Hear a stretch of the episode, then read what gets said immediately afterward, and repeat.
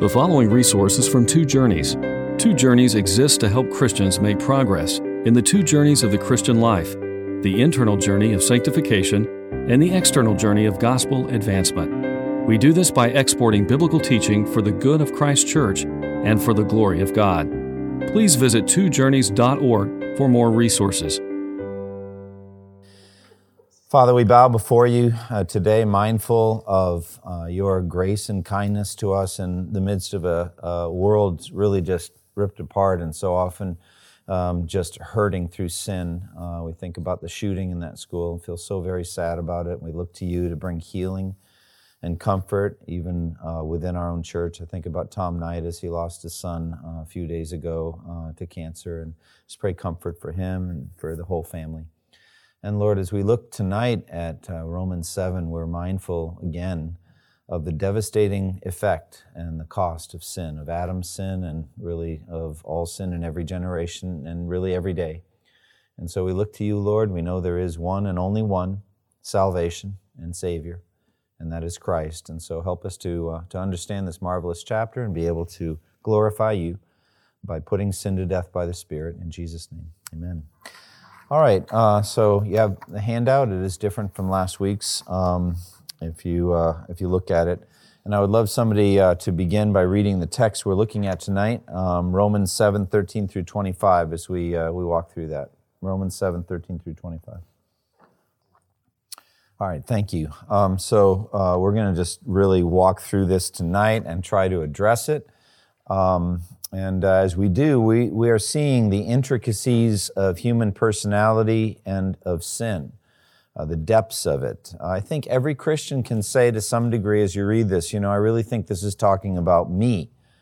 The chapter bro- uh, probes deeply the psychology of the human nature. Who am I really? Why do I struggle with things that I actually hate? Why do I keep doing or making the same mistakes over and over again? Uh, psychological terms going on, the language of the inner being. It's no longer I who do it, but it is sin living in me that does it. The battle with indwelling sin is uh, referred to there. My inner being, I delight in God's law. So there, there's a deep probing of the human psyche, the human soul here, long before Sigmund Freud or Carl Jung was born. You know, if you look at it, I think uh, psychology is the science of the soul, really, literally, if you look literalistically at what that word means study of the soul. If the Bible's not sufficient for that, what is it sufficient for, friends? And this is one of the most psychologically insightful chapters there is in the whole Bible. There's a deep probing of our inner being here.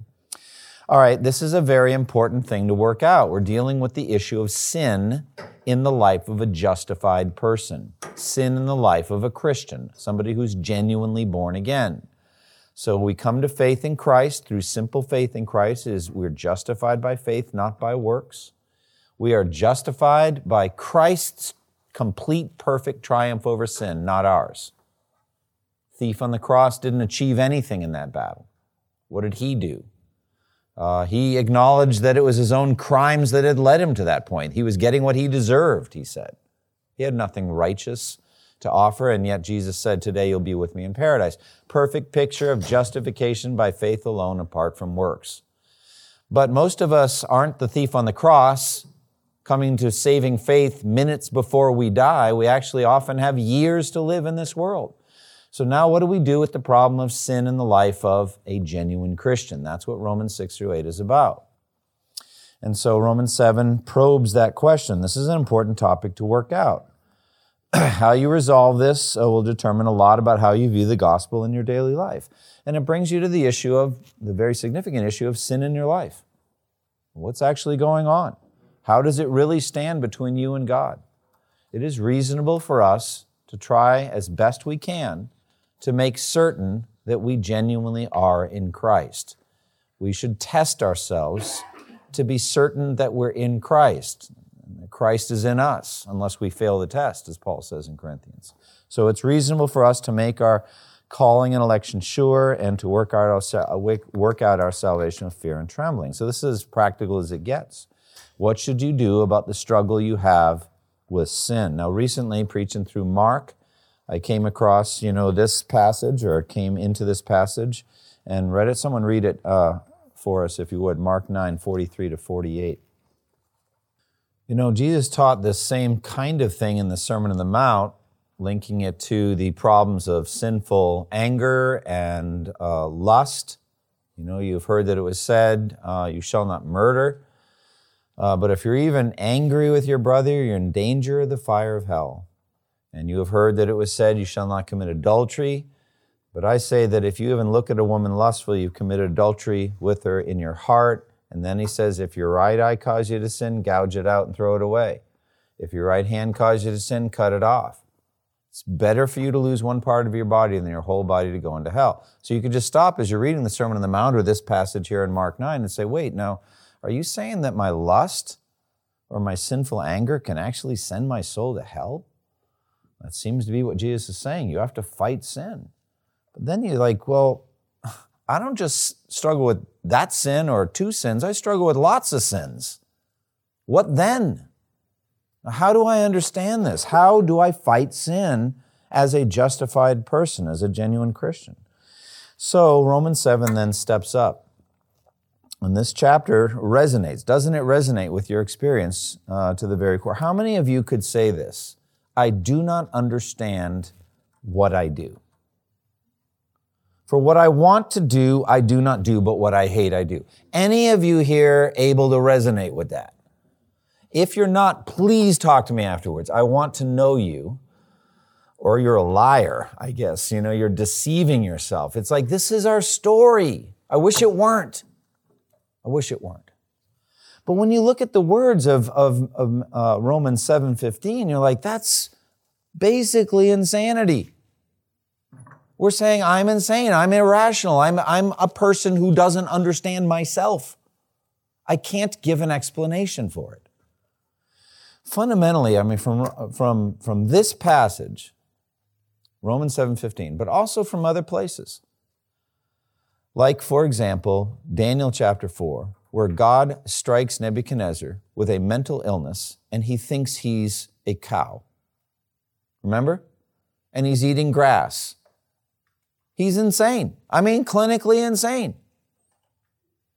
And then, after seven years, God touches him and his sanity is restored. He said, Then I praise the God of heaven.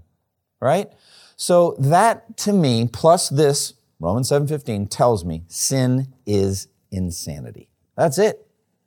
It's being sick in your mind. How must we look to the holy angels, honestly? What do you think we look like? You folks are crazy. First of all, that you think you can take on God and win. But even just the way you live, the way you are with each other, you're just a bunch of crazy people. But they don't say that because they know that God's working out salvation. They've seen the redeemed get up to heaven and be very different in heaven than they ever were on earth. Amen? Hallelujah. So they've seen what's happening, and so they're patient and they trust God. But at, at the same point, we must look crazy to them. So, rightly understanding Romans 7 will go a long way to help you understand who you are in Christ and in the world. Now, day after day, struggling with sin. David Dockery put it this way proclamation of a gospel which only promises pardon, peace, and power will result in converts who sooner or later will become disillusioned or deceitful about their actual Christian experience. That's a powerful quote, isn't it? If we only give the triumphalistic view of the gospel, David Dockery says you're going to end up with a bunch of people who are depressed and disillusioned or they're just deceitful. They're not honest about it. Now, what do you think about that quote? Why would you say that's true? Yeah, I think that's true. Yeah, I mean, the basic issue of David Dockery's quote is sin in the life of a genuine Christian. And as that wears on, if you don't have a right understanding of Romans 7, you're going to look at the list. You're going to be disillusioned or deceitful, you know? And the, the real answer is say, look, Paul was, Paul was pretty honest about his struggles. He was pretty honest. And so, therefore, you know, I'm flying my flag. I believe this is Paul speaking as a genuinely born again, even mature Christian. All right, because there are various options. Like Paul's talking as an unregenerate person, Paul's, Paul's speaking as a moralistic Jew, Paul's speaking as a very immature, unformed Christian, or he's speaking as a mature Christian who struggles with sin. Those are your options. And for me, I think it's the fourth, and therefore the most helpful. You can be a mature Christian and still say, I do not understand what I do. For what I hate, I do, and what I yearn to do, I do not do. So that's important. Now, I want to go off on a case study right now. I heard about it a number of years ago as I was reading um, uh, J.I. Packer's uh, book on uh, sanctification. And he was talking about how, and I think this is the contribution of the Puritan movement more than anything else, is their understanding of the Christian life, the journey after conversion to the celestial city and Pilgrim's Progress, or the various works that Owen did on mortification and on, on temptation and all that. And many Puritans uh, just do great, great work on sanctification. It's their, it's their, their, their number one contribution, I think. Whereas the Baptists, number one contribution is understanding of the local church is made up of regenerate people. Regenerate church membership, I would say, is the Baptist number one contribution. Um, so I think that's what the Puritans did best. But there are other options. There are other, oppor- uh, you know, other approaches to sanctification. And J.I. Packer bumped into one early in his Christian life that almost led him to, in, to be insane. All right? And it's the Keswick theology, Keswick sanctification. Um, which is summed up in a phrase that's pretty famous, but most people don't know it comes from the Keswick movement let go and let God. That's their approach to sanctification let go and let God. Or uh, more broadly, full consecration leading to perfection. So the backdrop of the Keswick movement is Wesleyan perfectionism and the concept that it is possible as an act of your will to become perfect in this life. Wesleyan perfectionism. And now they do that by a number of ways Wesleyan perfectionism, Methodist perfectionism. They do it by reducing sin to a voluntary transgression of a known law of God. All right, so that's a reduction of sin. All right, you, you can't, you know, ignorance of the law is an excuse in that case, but the known laws, voluntary transgression of a known law of God, you can get to the point where you just don't do that anymore. That's Wesleyan perfectionism. Well, the Keswick movement came along and kind of developed it. Um, variations on a theme and, and um, kind of developed it. So um, I, am giving you some work that Andy Naselli did. He did on one of his two PhDs. A guy has two PhDs. I don't know who has time for that. How many two PhD peoples do you know, especially in Christian studies? You know, like, when you get done with one of those, you're like, okay, that's enough. Um, so they move on. At any rate, uh, one of them was on Keswick theology. Um, and, but J.I. Packer is uh, a case study. J. Packer wrote the book Knowing God. He's just a, you know, just a very important Christian leader of the, of the 20th century, evangelical leader of the 20th century, early 21st century. Anyway, when J. Packer was a teen, he was struggling with sin and wondering about his own salvation. He came across Keswick theology and tried to live up to it. It nearly drove him insane. What is it? What are we talking about? Well, it gets its name from an annual week long Christian conference in the Lakes District in northern England, Keswick, the Keswick uh, town. There was a conference up there that would go on for a week, year after year, annual. All right, based on, and distinguished by the belief that the majority of Christians are living in defeat because of sin. The majority of Christians are. And the secret to living the victorious Christian life is consecration followed by spirit filling a decisive moment of spirit filling, resulting in instantaneous Christian perfection. That's the Keswick teaching. The cure to the power of the law of indwelling sin for Christians living the defeated life is a crisis of sanctification, a momentary crisis, which occurs in a moment of full consecration to God. That's surrender. You're surrendering yourself fully to God. That's let go. Okay?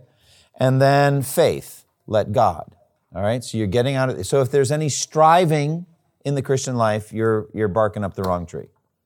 You're doing it in your own flesh. There should be, to some degree, in the Keswick approach, an effortless sanctification, kind of a, a decisive moment, a second moment after conversion, a second moment of grace. So uh, Andy Naselli came up with a book that he wanted to write. He never wrote it, but here's his 35-word title. Ready?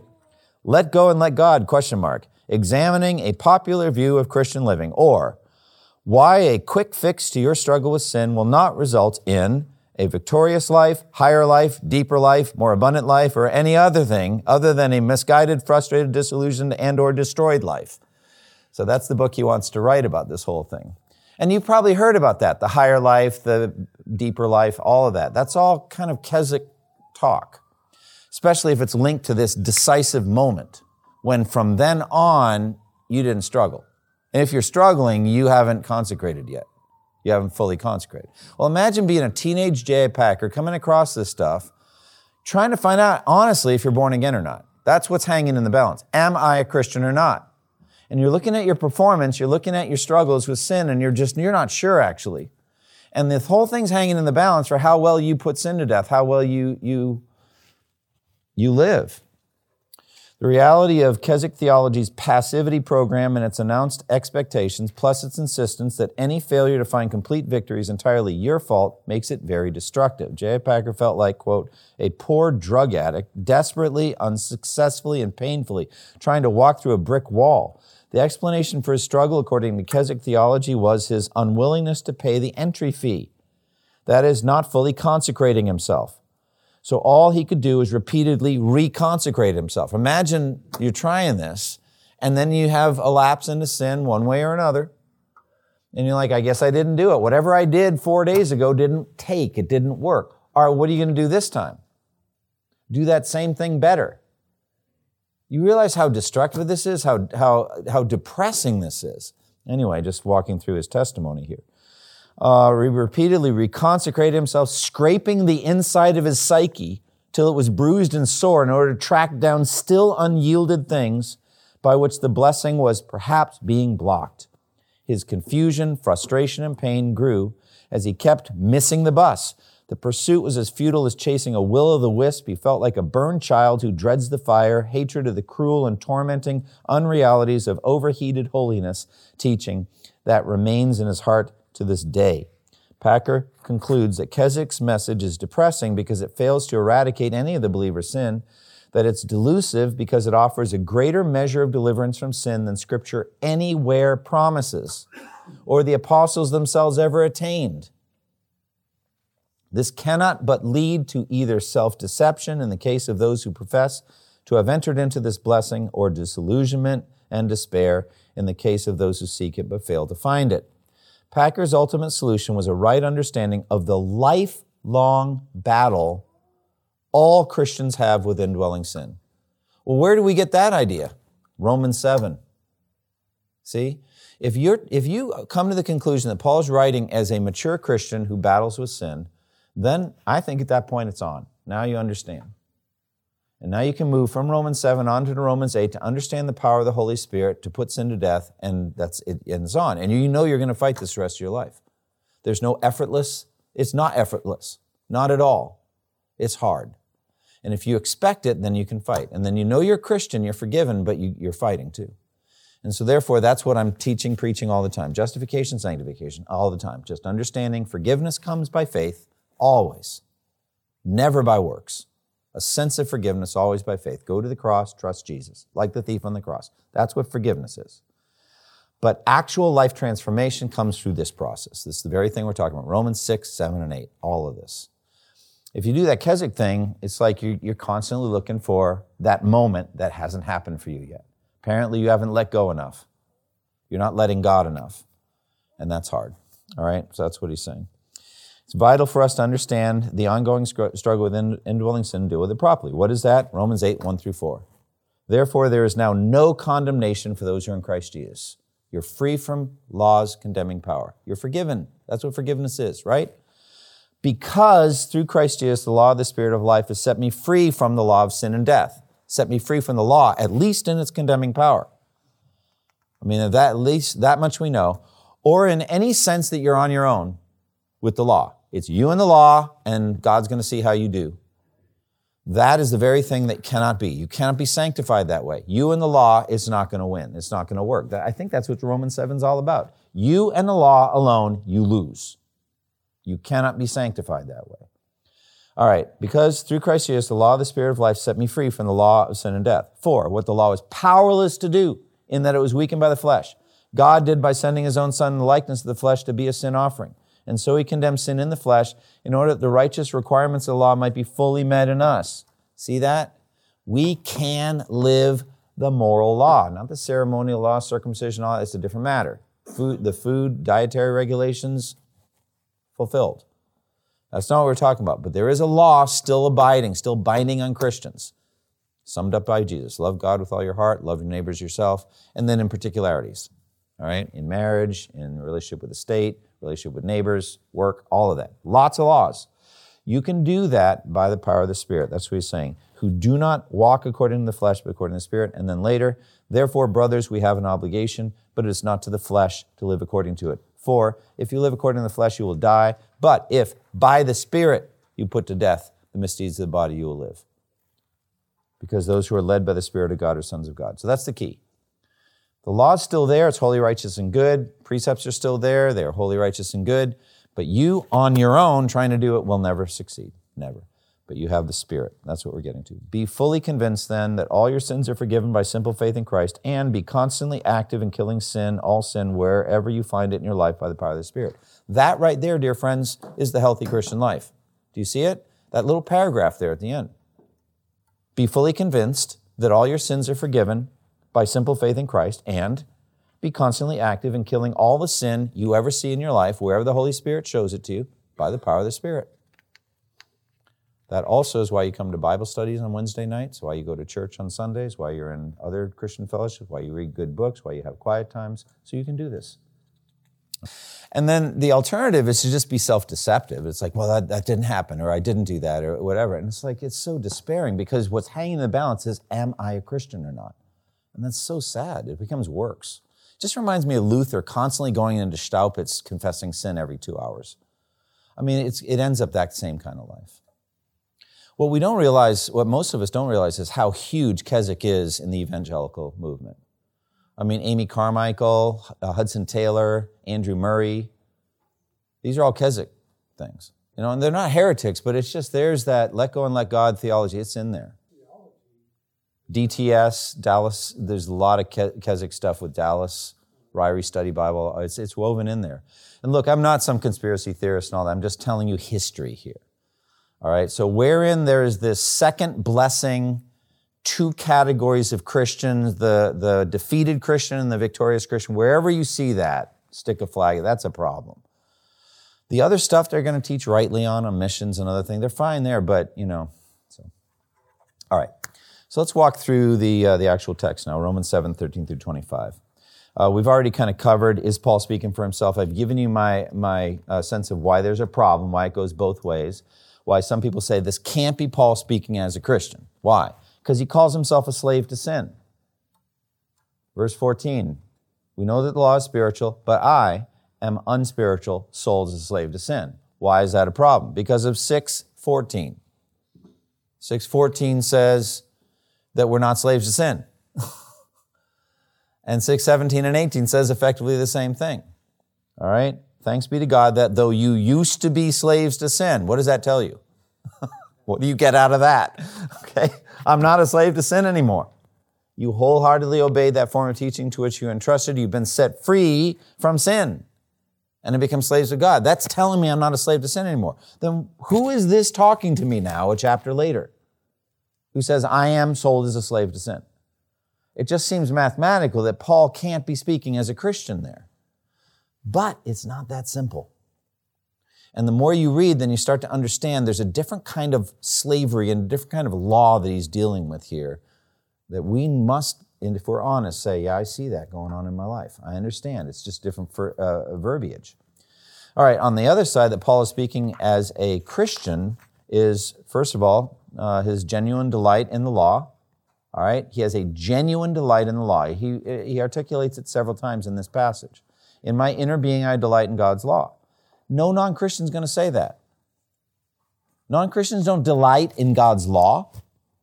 I mean, um, think about delight in the law as Jesus summed it up. The law is to love God with all your heart, soul, mind, and strength. Imagine someone saying genuinely to you, I love that. Does that sound like a non Christian to you? I, I love I love my neighbor as myself, or at least I want to. I think it's the most beautiful thing I've ever heard.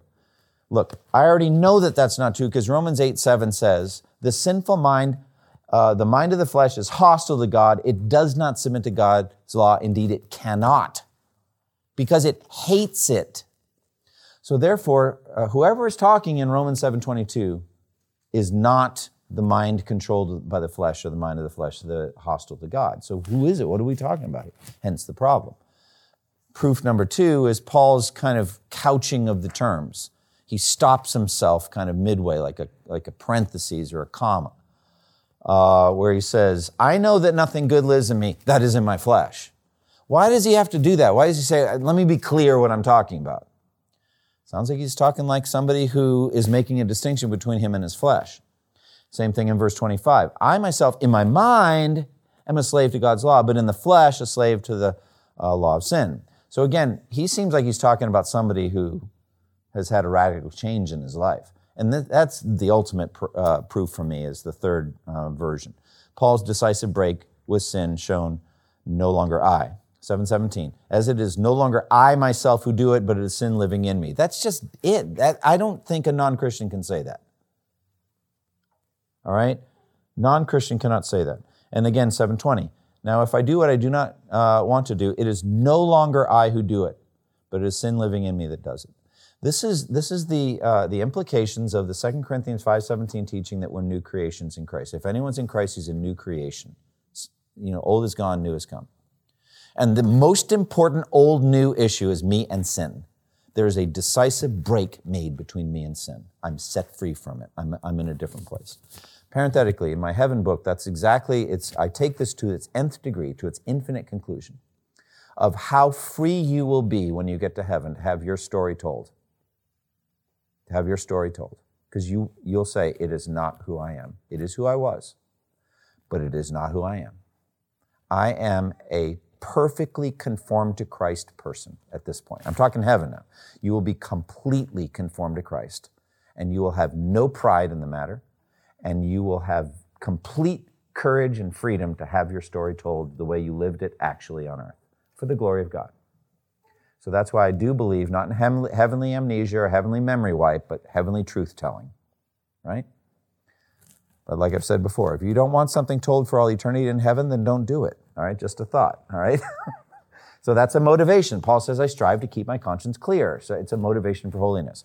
At any rate, I'm just saying this decisive break in Romans 7 between me and my sin will be consummated in heaven so that I will say, that is not who I am. I hate sin the way God does. Does that make sense? So, Paul here, I think, is definitely speaking as a Christian. Not an immature Christian or a defeated Christian or whatever, but as a Christian who's writing the book of Romans. What do you say? I don't think that's a defeated pre Keswick Christian. I think anybody who's writing Romans is doing well in his Christian life. What are your thoughts? Do you agree? I think he's doing well. He's saying, look, this is who I am. I struggle with sin. All right, so I think it's a Christian. Therefore, therefore, this helps us. We, we can be helped by it. All right, the way, way the structure works, three cycles of lamentation. They all follow the same pattern condition, conflict, and cause. First, Paul describes his condition. Secondly, he describes the resulting conflict because of that condition. And third, he goes to the root cause. What is the condition? He's mixed. He's a mixed being. Now, he says this more directly in Galatians 5. The flesh wars against the spirit, and the spirit wars against the flesh. They're in conflict with each other so that you do not do what you want, ever. Or I would say, you do not completely want what you do or do what you want, ever. In any case, you are such a mixed being you are an impure mixed being. So am I. We all are. We don't completely do anything. We don't completely pray. We don't completely not pray. We don't completely do anything because we're divided. The flesh warring against the spirit, the spirit against the flesh. That's who we are. That's Paul, what Paul's describing here. He's a divided being. There's a struggle uh, between what he wants and what he doesn't want, what he loves, what he hates. There's a battle going on. And the root cause is sin in his members, sin in the flesh. All right. Cycle one, verses 14 through 17. Condition. We know that the law is spiritual, but I am unspiritual, sold as a slave to sin. That's his condition. I am unspiritual, sold as a slave to sin. That's the very verse we mentioned that was problematic. That causes a conflict between himself. Verse 15, 16. I do not understand what I do. For what I want to do, I do not do, but what I hate, I do. Now, notice here in this statement sins of both omission and commission. And so those are the, broadly speaking, the two big categories of sin. It's right here in this statement. Look what he says. What I want to do, I do not do. Okay? So, what are those things? Those things that the glorious, righteous, holy, good law of God tells him to do. Right?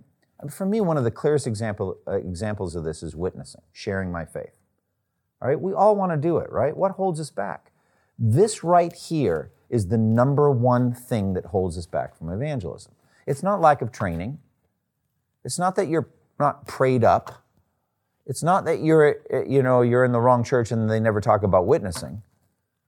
It's none of that. This is why Christians don't share their faith for the most part, because of the sins of the flesh, because the very thing that we want to do, we do not do. We're, we're, we're held back. But conversely, what I hate, I do. So what's that referring to? What I hate, I do.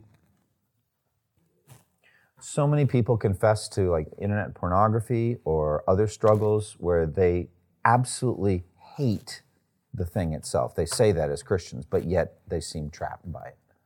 This verse will explain that. But it's not just that, there are other things, all right? Um, like, let's take, let's take the simplistic verse that's so beautiful, but you know, we don't really live it. Do everything without complaining or arguing, right? Do you guys like that verse? I like that. That's a good verse. What do you think? Would you guys all assent that that's, you love that verse. All right. How's it going for you? Do you want to? Yeah. All right. So you're like, I'm, I'm just telling you, I love the verse. All right. So would you say that if you immerse yourself in that verse, do everything without complaining or arguing? All right. I'll, I'll just say something because I'm in the middle of two sermons on divorce and marriage. All right. Let's just talk to you married people. All right. Let's just talk about you guys. All right. You know, when was the last time you had one of those? What, what do we call it? Marital conversations? You know what I'm saying? Intense yeah, intense fellowship. Like, you know, you know, rolling up your sleeves and working on an issue, you know, whatever you want to call it, whatever. You know, a marital conversation. Um, and you're like, all right, maybe you're not even thinking about Philippians 2.14 at that moment. You should be, but you're not. It's like, do everything about the complaining or arguing. It's like, well, my Bible doesn't say arguing. It says disputing. like, all right, whatever, whatever you need to do. Um, but I mean, it's just that's a, it's a sin. All right, any Christian would say, look, if if I look at those two things, complaining and arguing, you could say, based on this verse, I hate them. I would like to live the rest of my life never doing them again. When I wrote the book on contentment, I had a whole chapter on the evils of a murmuring heart. It is a big deal to murmur. It's a big deal to complain. God doesn't take it kindly. You guys remember the bronze serpent and all that? Remember what? Why did? What was the whole bronze serpent thing? Well, there were poisonous snakes in the camp killing people. Why were they there? Because they were complaining about the manna, and God had had just about enough of that. Remember? And so He sent poisonous snakes. Like, don't. First of all, you wouldn't be eating the manna now if you had believed me enough to cross the Jordan and enter the Promised Land. You wouldn't be in your third year of manna. So don't complain to me when, because of your own sinful unbelief, you had to turn around and wander in the desert and eat manna for 40 years. So I'm not listening to it. So I came to the conclusion complaining is a big sin. Then you could start praying. You say, Lord, I want you, please, to show me times in my week when I complain. So, Wes, how would you define complaining? How would you, what would you, just give me a definition. What is it, complaining? So it's tied to providence, all right? No, it's not. I don't believe in providence. Yes, you do. You believe in God's sovereignty. It's tied to that. Something's happening in your life that you don't like.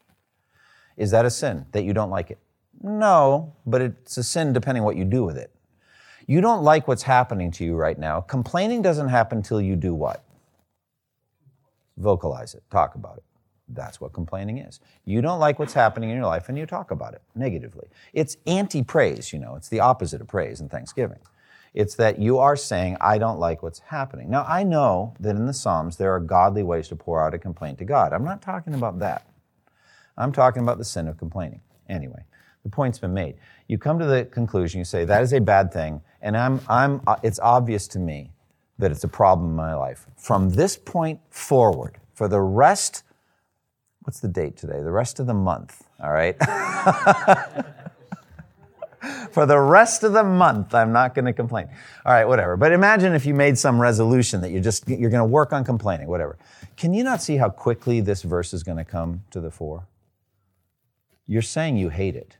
You're saying you hate complaining. You're saying you can see that it dishonors God. You know that God hates it. God sent poisonous snakes because of it. You can see all that. You can see that you actually do it. Now you want to make some changes, and guess what happens? You're not able to do it. Because you don't, un, it's unbelievable how woven into your being complaining is. It's deeper than you ever thought. Same thing with arguing. It's deep, it's a deep problem. It's like it goes down almost to my genes my spiritual genes, how much I am a prideful arguer. And no, it's not going to take some Keswick moment so that from that point on I never complained or argued. That's not happening. So that's just an example. The very thing I hate, I do.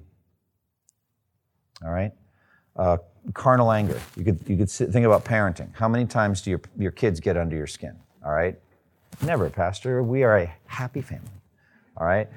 Let me tell you what. I'll tell you right now. I've, I've, we're almost empty nesters. One thing I have learned about my kids, and uh, they've probably learned about me, whatever. You know how Psalm 139 says, "Oh Lord, you have searched me and you know me." Well, guess what? Your kids have too. They have searched you and they know you. And they know how to get you all right? They know how to get under your skin, they know how to do things. They also take a divide and conquer approach, all right, with mom and dad. They have searched to know the, mom and they've searched to know dad, and they know what to do to, you know. It's amazing. They're incredibly brilliant in that regard. For those of you with only little kids, you'll see what I'm talking about. All right, it's going to come, but it is it's a hard and and the, all right. So you you resolve a certain moment comes and you are carnal, and use carnal anger, Despite the fact that James says man's anger does not bring about the righteousness of God, it will not help, it only makes things worse. You know that, and yet, yeah, it happened. You're like, all right, same thing like the resolution against complaining arguing. I'm not going to use that. I'm not going to use carnal anger in my parenting from now on. All right? There's no Keswick moment on this, friends. You're going to have to fight this the rest of your life. You have to fight the pride, the inconvenience, the fatigue, all of that that leads to outbursts of carnal anger, you got to fight it. You got to memorize scripture. You got to work on it. You got to get your spouse to pray for you. It's not going to go away quickly. And this is just, I mean, how many sins are there like this? Sins of omission and commission, you can make a list of 40 on each side. And what Paul's saying here is he's saying the very thing I hate, I do. And the thing I want to do, I do not do. You know? And so there it is. And he says, and if I do what I do not want to do, I agree that the law is good. The desire, like I will say that the law, do everything without complaining or arguing, is a good thing. I see it. It's beautiful. It's morally virtuous. I just can't do it. I want to, but I just can't. You know, I would like to give thanks in all circumstances, for this is God's will for me in Christ Jesus. Great verse, right? I'm going to give thanks no matter what happens. But the very thing that you love, that you want to do, you just can't seem to do. And that's what we're dealing with here. And, and if I do what I do not want to do, sorry, Paul says, I agree that law is good. I see the beauty of it. do, you, do you also, the more we get into the details here, do you not see how good Jesus is that he lived a sinless life? Not a sinless day or week or month or year, a sinless life. Isn't that incredible? He went through every single day surrounded by people who hated him and who, who were abusing him and, and misunderstanding him, and he never once sinned. It's incredible. And that's the righteousness that's imputed to you. Praise God. That's what you're standing in, not your own performance. But anyway, he says, I agree that the law is good. So, as it is, it is no longer I myself who do it, but it is this inner tumor, this evil thing inside me called sin. And by the way, I do believe this is the point of all of it. You could simply ask, and I can ask you, do you believe that God does have the power, greater than any Keswick movement ever thought of, of instantly transforming you so that you will never sin again? Does He have that ability? Do you think that's going to happen to you? Yeah, that's called glorification. Now, here's the question that comes why doesn't He do it now? You ever wonder that? Like, why are you leaving me here to twist in the breeze? I mean, if this is what it's going to be like, why do I have to do the very thing I hate I do and all that? What, what answer would you give? Why doesn't God do it now? Why does He want, and for you it might be decades of this kind of mixed experience, decades of fighting sin like this? Why? What reason would you give?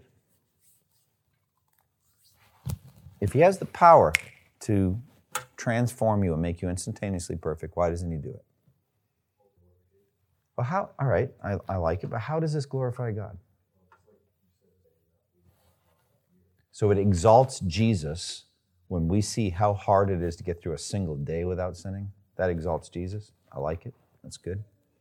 Anyone else? Another reason? A testimony? What effect does it have on us if we're at this for a long time and we just know how true this Romans 7 is true of us? what should that do to us? It should have a certain effect on us. It's humbling. I appreciate it. One thing, you know, if you're going to spend any length of time studying church history, you're going to have to you're going to have to take the good and leave the bad with every church hero, all of them. The more you learn about everybody from church history, there's going to be good and bad. Especially with Luther, all right? okay. You know, I mean, you're going to take anything good. So I, I, appreciate that. So that's the good stuff you can take out of Keswick. I think you can get the same thing better from other movements or other conferences. Um, and it could be that Amy Carmichael, I, I haven't studied her much. Uh, I have a devotional that I'm reading from Andrew Murray. I mean, it just has a certain flavor to it that I just expect. You know, I, I know what it's going to sound like, and, and it doesn't do me any harm because I'm not looking for that decisive moment where it's going to take. So I appreciate you saying that. But I, I don't want to go too quickly because you said it almost like a, as a footnote. But no, it's humbling. How important is humbling for this whole thing? All right? How important do you think pride is? It's unbelievably important. God hates it.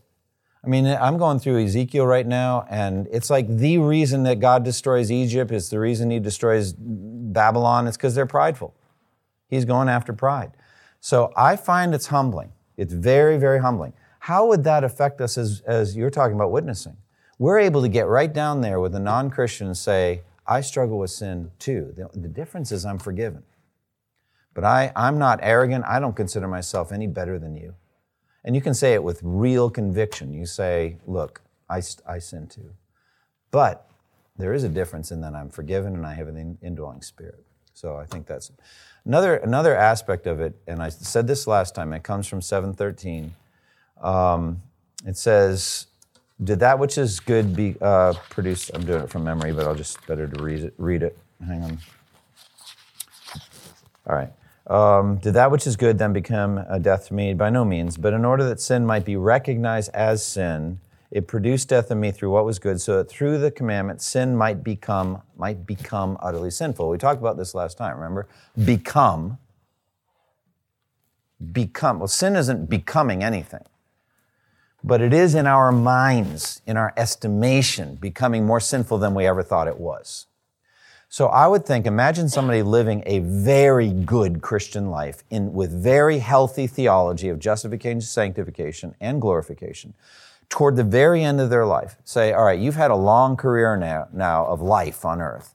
On the topic of sin, what would you say about it? I hate it more than I can put into words. I've seen it at work in my life, in my family life, in my church. I've seen what it does, and I hate it. Mission accomplished. You see what I'm saying? Mission accomplished. We wanted it at the tree, and we're getting it. We're getting the education in evil. And you know what we find out about it? It's evil. And that's part of our conformity to Christ, that we would love righteousness and what? Hate evil or wickedness. Hate wickedness. And in heaven, you cannot hate what you know nothing about. It's not hatred. To literally know nothing about it, you cannot have any disaffection toward it. You have to be educated. And we will be educated in, in heaven about the history of evil. Not just our own, but 6,000 years of redemptive history of evil. And we will hate it. I think that's the point. So it's not that God wants you to fail. He doesn't. He's giving you in, in Romans 6 through 8 everything you need at any moment to succeed. But at the same time, the failure serves the purpose of glorifying God too because we're humbled by it and we learn how evil evil is. Okay, let's keep going. I remember early on in my Christian life, I had found like a secret, uh, a secret trick, all right, that didn't work. All right, so here's the trick. It says in 1 John that if we ask anything according to his will, he hears us. And if we ask according to his will, he hears us. We have what we asked. So I zeroed in on a specific sin pattern that I was focusing on at that early stage of my Christian life, and I named it and claimed it that that sin would never trouble me again from this moment forward. Cha-ching, right? Why didn't it work? Well, I guess based on the verbiage of 1 John, I didn't pray according to his will. That silver bullet approach to that particular sin was not his will. His will was a different way for me to fight it. Does that make sense? So if it were that easy, I'm telling you, we could get this thing done tonight. You'd stay here, all right? We'd be like, give me a list. Let's let's do First John on it and just knock them off, you know, like a shooting gallery, and we'll just get them done. We'll like pop balloons and they're done, and you walk out of here holy. That would be awesome, but that's not how it's going to go. All right, so that's cycle number one. Um, it's no longer I myself. By the way, do you not see how stunning that statement is?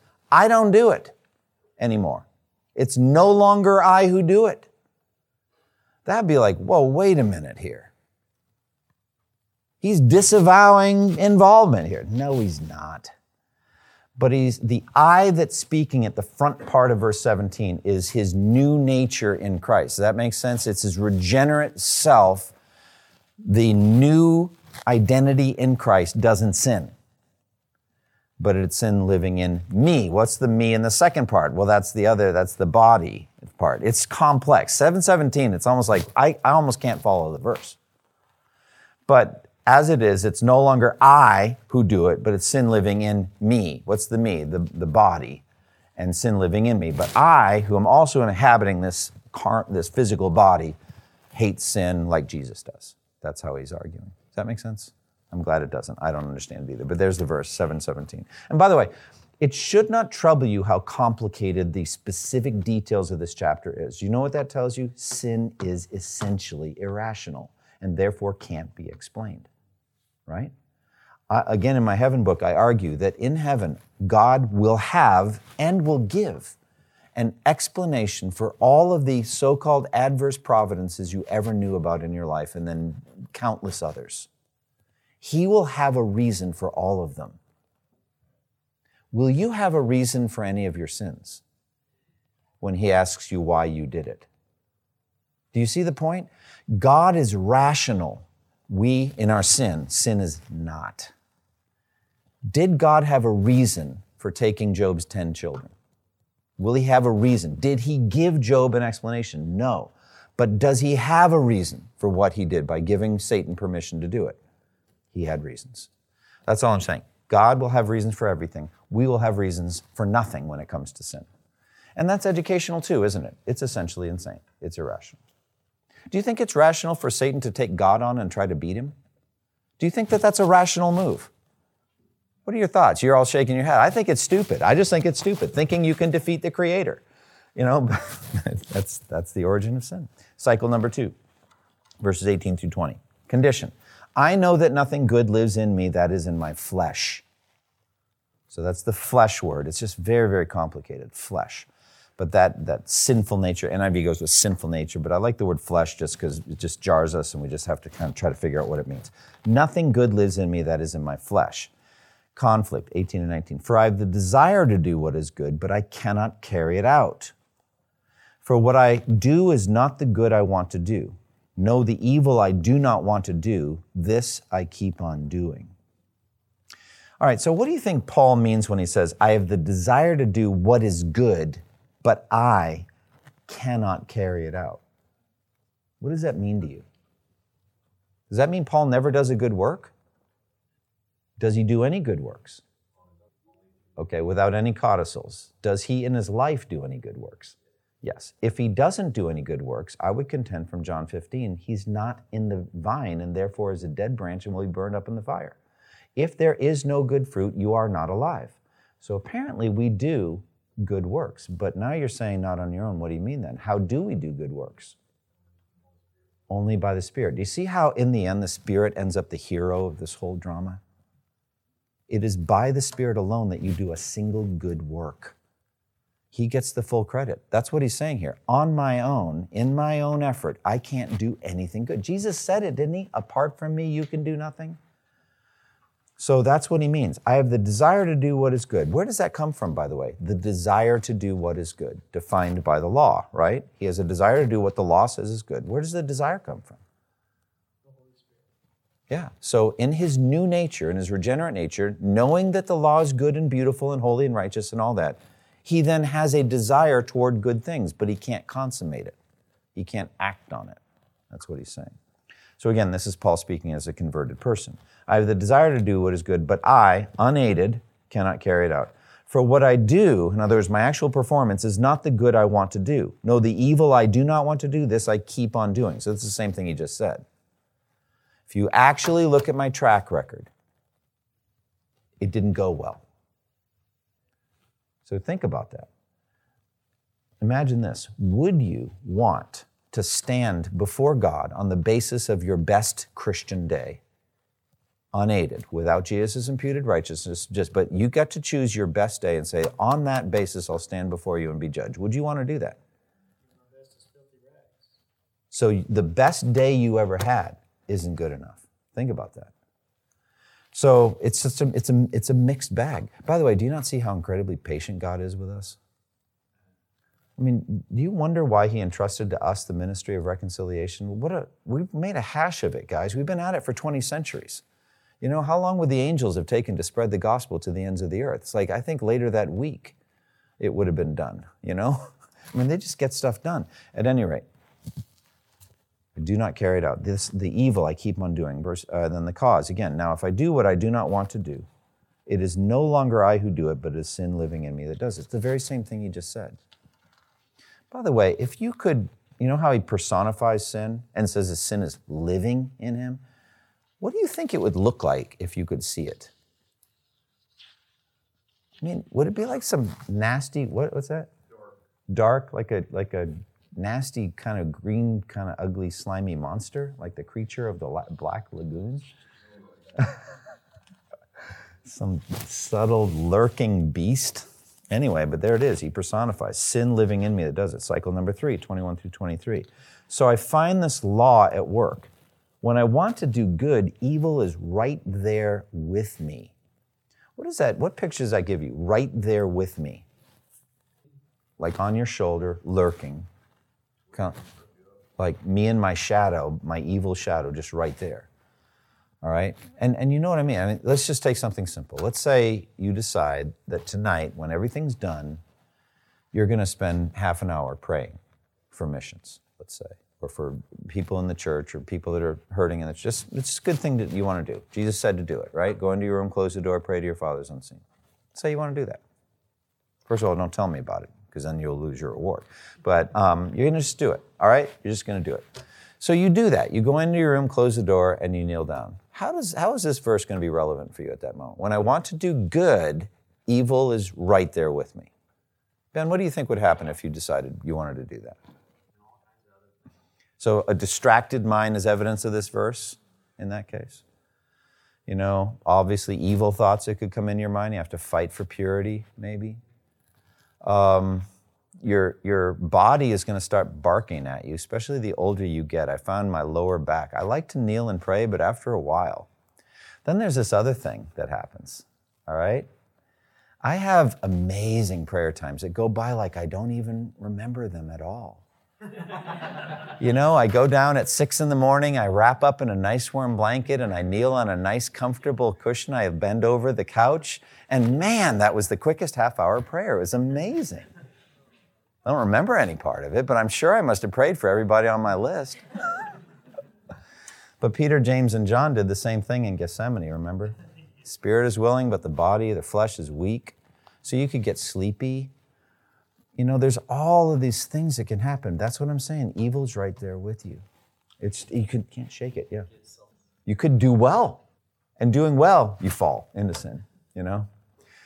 What do you think? Do you think uh, when Moses wrote under the inspiration of the Holy Spirit? Now Moses was the humblest man on earth. What do you think? I mean, that's quite a moment there in redemptive history. You know. Is that a sinful verse or is it just a true statement? I just want you to know of all the people on the face of the earth, I'm the humblest, right? I don't know. It's an interesting verse. At any rate, um, evil's right there. From my inner being, I delight in God's law, but I see another law at work in the members of my body, waging war against the law of my mind and making me a prisoner of the law of sin at work within my members. So that's where we're at. So we'll pick this up, God willing, uh, next time, and then move on, God willing, into chapter 8. Thank you for listening to this resource from twojourneys.org. Feel free to use and share this content to spread the knowledge of God and build His kingdom. Only we ask that you do so for non commercial purposes and in accordance with the copyright policy found at twojourneys.org. Two Journeys exists to help Christians make progress in the two journeys of the Christian life the internal journey of sanctification and the external journey of gospel advancement. We do this by exporting biblical teaching for the good of Christ's church and for the glory of God.